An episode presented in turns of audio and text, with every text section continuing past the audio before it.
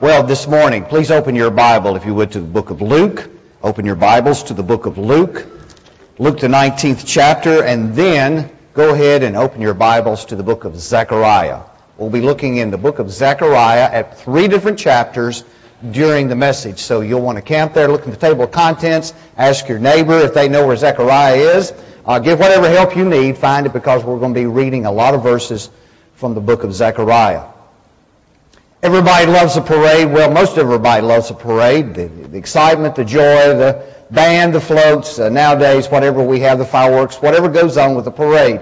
Times have not changed because people in biblical days loved a parade. A time for celebration of marching, of triumphant marching of some hero that would come down the streets of the city. The title of the message today is The King is Coming. 2,000 years ago, the King, Lord Jesus, the King of Kings and Lord of Lords, came through and into the city of Jerusalem.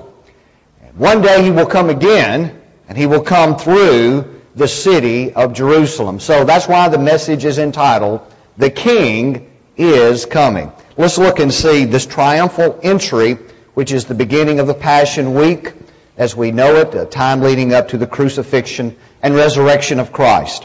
after Jesus had said this, he went on ahead going up to Jerusalem. And as he approached Bethany, at the hill called the Mount of Olives, he sent two of his disciples, saying to them, Go to the village ahead of you, and as you enter it, you will find a colt or a donkey tied there which no one has ever ridden. Untie it, bring it here. If anyone asks you, Why are you untying it? Tell him, The Lord needs it. Those who were sent ahead went and found it just as he had told them. And as they were untying the colt, its owners asked them, Why are you untying the colt? They replied, The Lord needs it. They brought it to Jesus, threw their cloaks on the colt, put Jesus on it, and as he went along, people spread their cloaks on the road. And when he came near the place where the road goes down the Mount of Olives, the whole crowd of disciples began joyfully to praise God in loud voices for all the miracles they had seen. Blessed is the King who comes in the name of the Lord. Blessed in heaven and glory in the highest. And then some of the Pharisees in the crowd said to Jesus, Teacher, rebuke your disciples. And he replied, I tell you, if they keep quiet, the stones will cry out. And as he approached Jerusalem, saw the city, he wept over it. And then he said, if you, even you, had only known on this day what would bring you peace, but now it is hidden from your eyes. The day will come when your enemies will build an embankment against you and encircle you and hem you in on every side, and they will dash you to the ground, you and the children within the walls. And they will not leave one stone on another because you did not recognize the time of God's coming to you. The king is coming. As I said, everybody loves a parade, especially when a hero enters into the town. Back uh, years ago, in fact, uh, I believe it was in 45 BC, historians tell us that the great emperor Julius Caesar in, entered into Rome after a great conquest by the army. Entered into Rome uh, on a golden chariot, and the chariot, now get this, was being pulled by 40 elephants. Can you imagine such an entrance? Well, the city of Rome celebrated the great victory. The Jews had known great victories as well where they had celebrated and they had heroes that would come through the cities of Jerusalem. One in particular that comes out is one by the name of Judas Maccabeus. He lived during the time of what's called the intertestament period, around 165 BC. And history tells us that he led a revolt against the Syrians because at that time the Syrians were occupying the city of Jerusalem. He rallied the people and the armies together. They defeated the, Syri- the Syrians and therefore he marched triumphantly on a huge stallion into the city of Jerusalem. And there was a great celebration as Judas Maccabeus celebrated and everybody celebrated their great uh, triumph.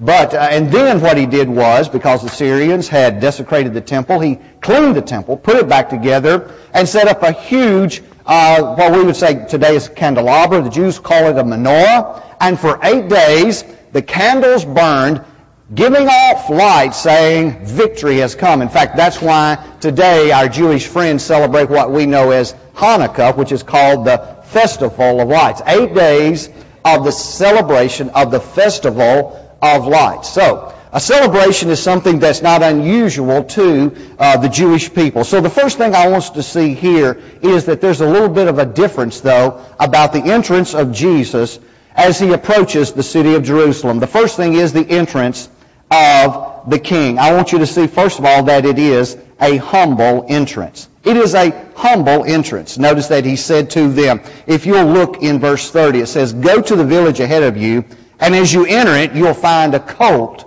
or a donkey.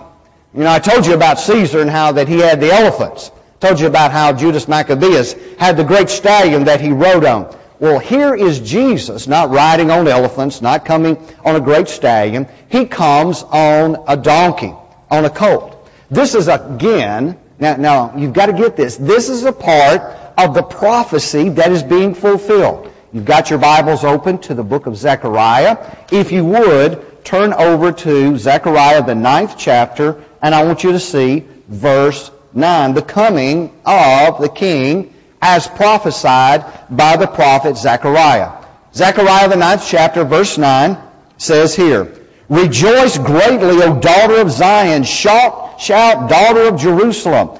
See, your king comes to you, righteous and having salvation. Now get this, though. Gentle and riding on a donkey, on a colt, the foal of a donkey. The Jews recognized that this would be a prophecy, but yet it was one that they ignored because they anticipated that he would be someone like Judas Maccabeus.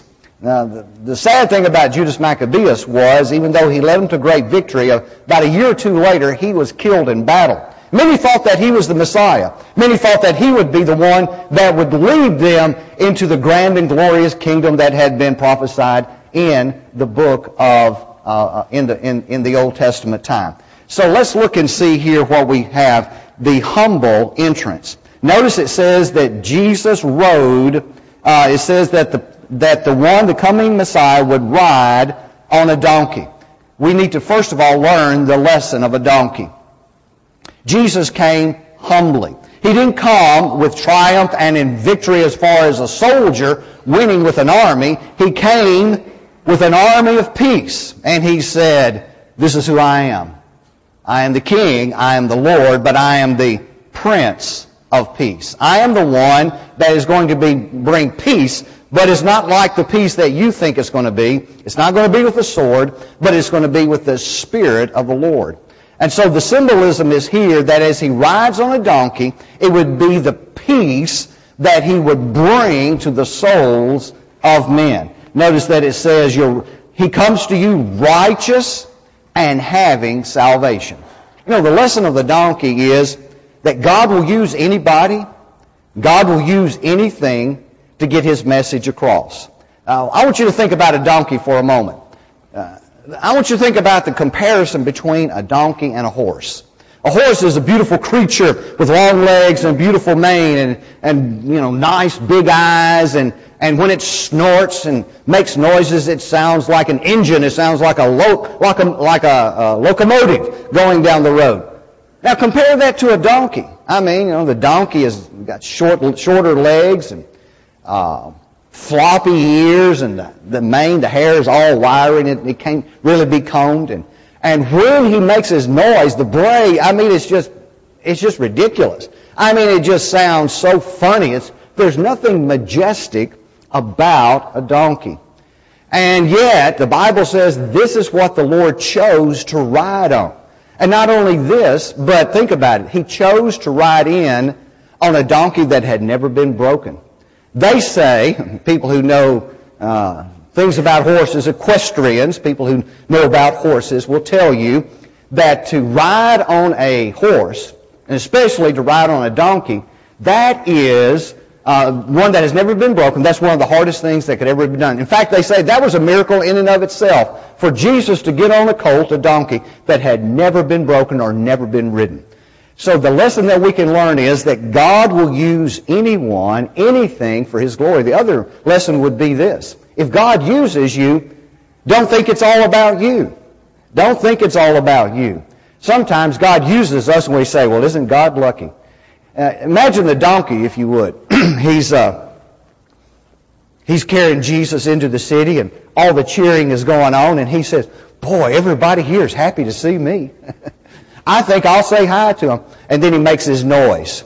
everybody goes, oh man. But as far as he's concerned, it may be that the donkey is saying, oh, all of this adulation. Oh, look, they're putting palm branches in front of me. Oh, look, they're putting coats and shirts in front of me. Oh, this is great. This is wonderful. I, I'm so glad they're happy to see me. That's where we fall into a trap oftentimes. The Lord may use us and we'll say, my goodness, it's great. No, it's not what God is doing that uh, is to attract attention to ourselves. It's what God is doing to attract attention to the name of Jesus. So the lesson of his donkey is God will use anyone, anywhere, anytime, regardless of how they look, and God will see to it that he gets the glory. It's not about us. So the first thing I want you to see is that it was a humble entrance. The second thing I want you to see is that there will be a future entrance into the city of Jerusalem. Now, like I said, they were concerned and they wanted it to be that Jesus would slay the Romans right there. I mean, he would just take over and put the Romans in their place. But you and I know it didn't happen that way. But that doesn't mean it won't happen someday. Someday there will be the return of Christ where he will enter the city of Jerusalem and he will set up his throne there and every knee will bow and every tongue will confess that Jesus Christ is Lord to the glory of God the Father. Every knee shall bow and every tongue confess. Go back to the book of Zechariah again and you'll see what I'm talking about. Zechariah the 14th chapter and look at verse 9, uh, verse 3, I'm sorry. Zechariah the 14th chapter, if you would, let me make sure I've got that right. Yeah, verse 4. It says in verse 3, the Lord will go out and fight against these nations as he fights in the day of battle. And the prophecy is this, that on that day his feet will stand on the Mount of Olives, east of Jerusalem. The Mount of Olives will be split in two from east to west, forming the great valley with half of the mountain moving north and the other half moving to the south. And look what it says again about the coming Messiah in verse 9.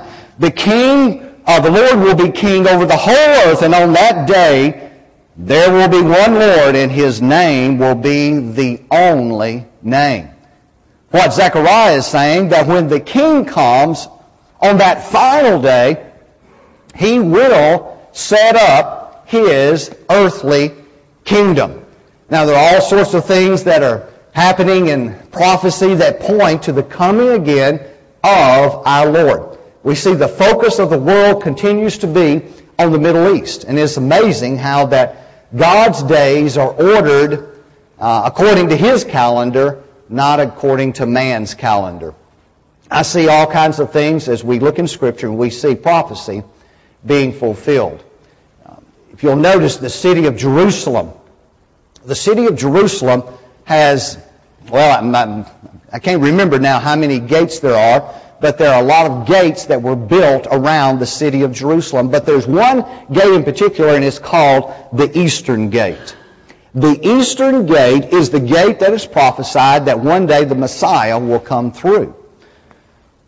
The city of Jerusalem was captured by the Muslims. You remember, if you're a student of history, you know how that the Ottoman Empire spread throughout so much of the Arab world and even into the European world. One of the things that they did was they captured Israel. They captured the city of Jerusalem. And here's what they did. They sealed up the eastern gate.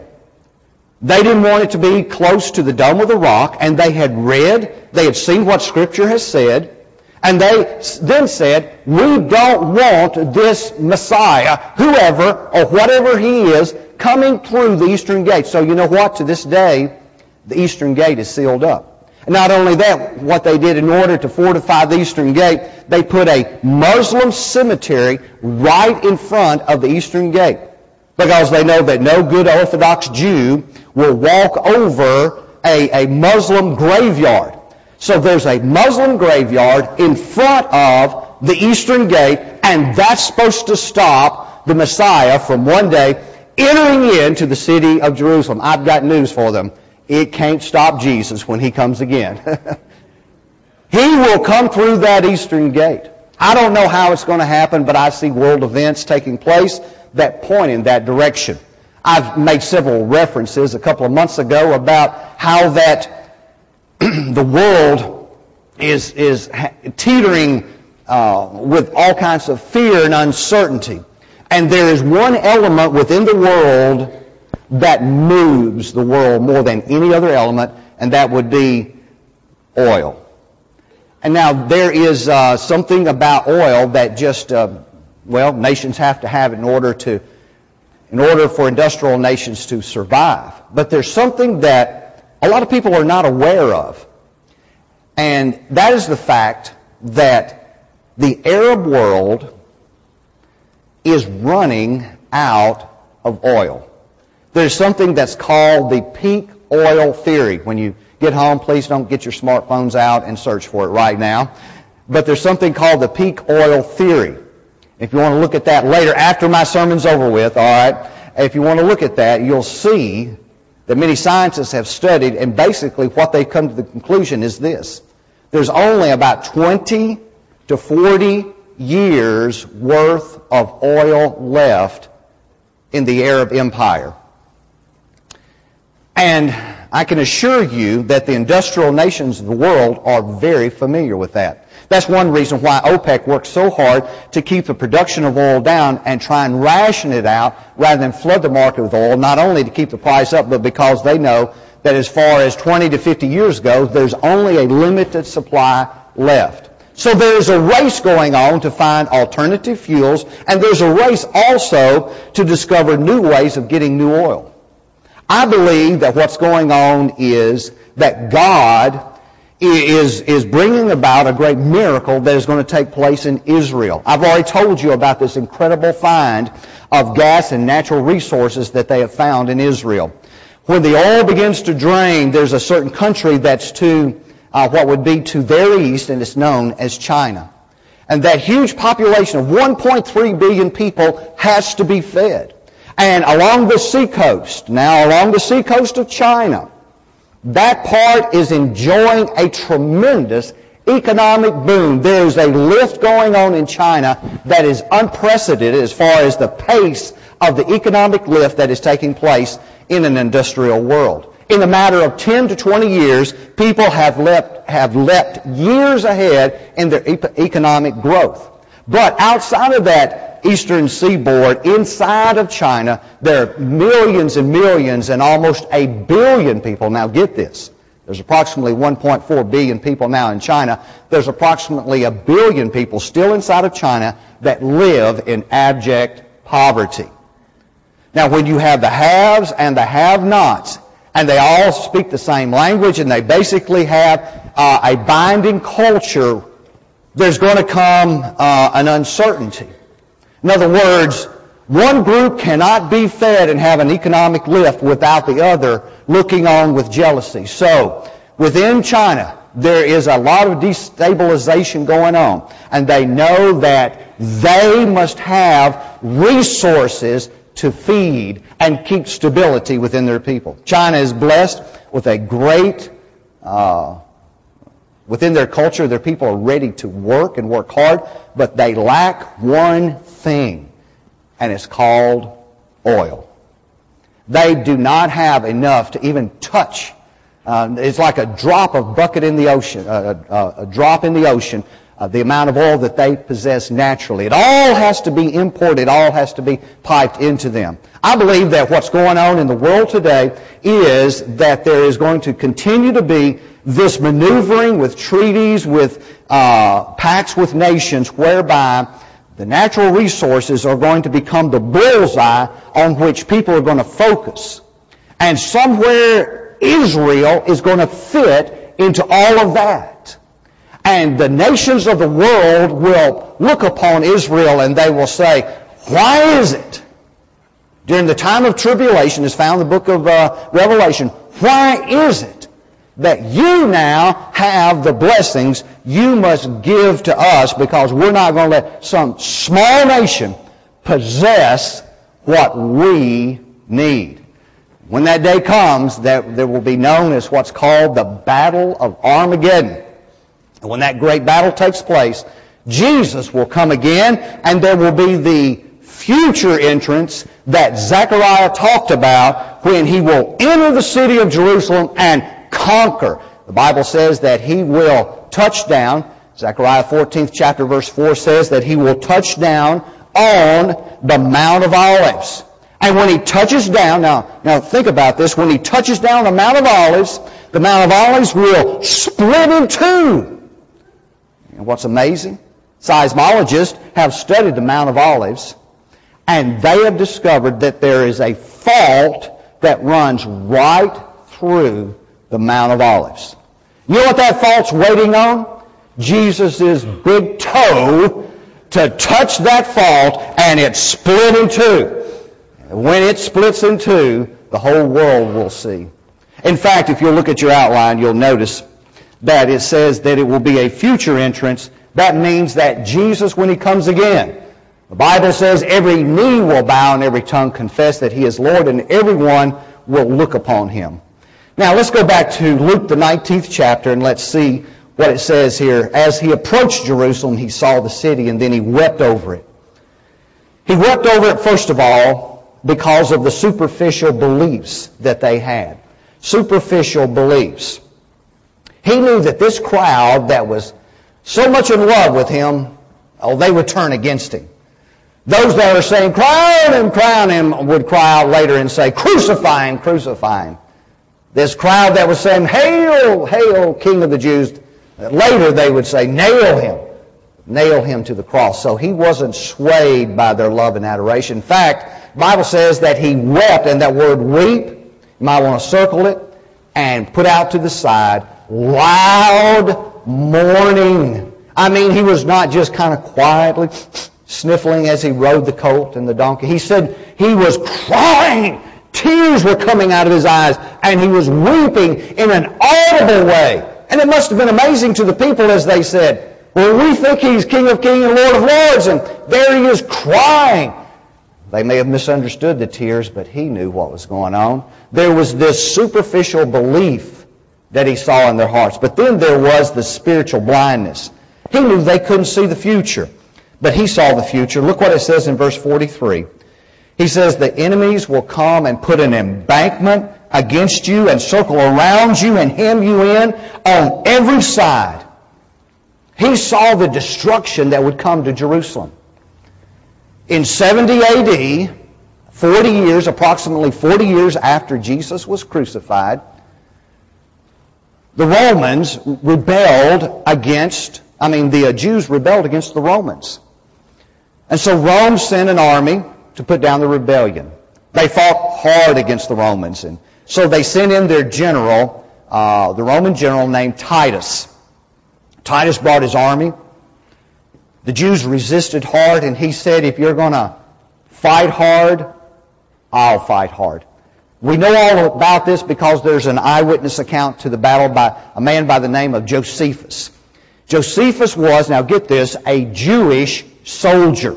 He was Jewish, but he did not believe in the rebellion the Jews had against the Romans, so he fought with the Romans. They commissioned him to be a historian, to write history of the Roman Empire from a Jewish point of view. So he writes firsthand about the battle that took place in 70 AD, and he said, basically what he says is this, that battle was ugly. What Titus did was he built a wall around the city of Jerusalem. He took timbers and built a wall around the city, and he began to starve the people, just like Jesus said in verse 43. Are you reading your Bible, people? Are you listening to what I'm saying? Just like Jesus said it would happen. A wall was built around the city of Jerusalem, and he began to starve the people and wait them out. History says, Josephus said that people were dying, both the young and the old, and they were beginning to be stacked in the streets. And then when the city had finally weakened to the point where the Romans were ready, they laid siege to the city. and as the Roman soldiers went in, they spared no one. They slaughtered the women, the babies, the old, the young. It didn't matter. Those who were still strong enough to survive and be of use to them, they made them their slaves or forced them into their army. They came in and destroyed the city. They laid siege to the temple. They destroyed the temple. They even took a pig. Now get this. They took a pig and sacrificed it on the altar in the temple. Could anything be more blasphemous against God's people than taking a pig, an unclean animal like that, and sacrificing it on the altar. They made a mockery of everything that was Jewish and they dispersed the people. Just like Jesus said it would happen. Now folks, if he was right, and you know he is, if he was right about what would happen to the city of Jerusalem, don't you think he's also right about his coming again? Amen? if he could get that right, he could also get right the fact that he says one day, I'll come again. When I come again, the Bible says that he, in Revelation, will descend from heaven the shout, the voice of an archangel, and the trump of God. The Bible says the dead in Christ will rise first. Then we who are alive and remain will be called up together to meet him in the air. Wherefore, comfort one another with these words. Don't be spiritually blind. Jesus said, you can't see what's about to happen. But if you would open your eyes, you could see the spiritual truth that God has for you. You know, things haven't changed. Jesus is still coming to people and they're ignoring Him or they're turning away from Him. You know, we do the same thing today. We may sing about Jesus on Sunday morning and then ignore Him the rest of the week. We may talk the talk uh, in church, but when we leave the church, we don't walk the walk at all. Jesus said that is being spiritually blind. But open your eyes, my friends, and look and listen to what he has to say to us. I'm telling you, the Lord Jesus is more than you need in life, and he's enough for you to have in life. Don't turn away from him and don't ignore him. Listen, I need the Lord Jesus in my life. I need him I need my spiritual eyes to be open. I need my ears to be listening. I need for my heart to be beating after Jesus. He is enough. He is all that I need in my life. There is so much.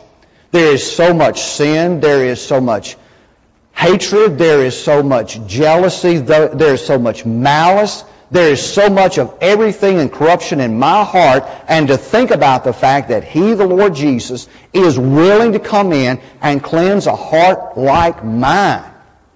Cleanse it and purify it from all unrighteousness, make me pure and holy before Him, and save me and sanctify me and make me a child of His to think that He would do that. I cannot resist. He is an irresistible Savior. How can anyone else? How can anyone resist and turn away from such a Savior? Conclusion I have for this message is this. Conclusion. Those who open their eyes. Rejection of Jesus, though, those who open their eyes and turn away receive judgment. Those who turned away from Jesus that day, they received judgment. It was judgment they brought upon themselves. But those who received Jesus, and really receive Him and open their heart. It leads to a heart of praise. Jesus said to the Pharisees as they said, Oh, Jesus, tell them to be quiet. He said, Listen, I can't tell them to be quiet. I can't even tell the rocks to be quiet.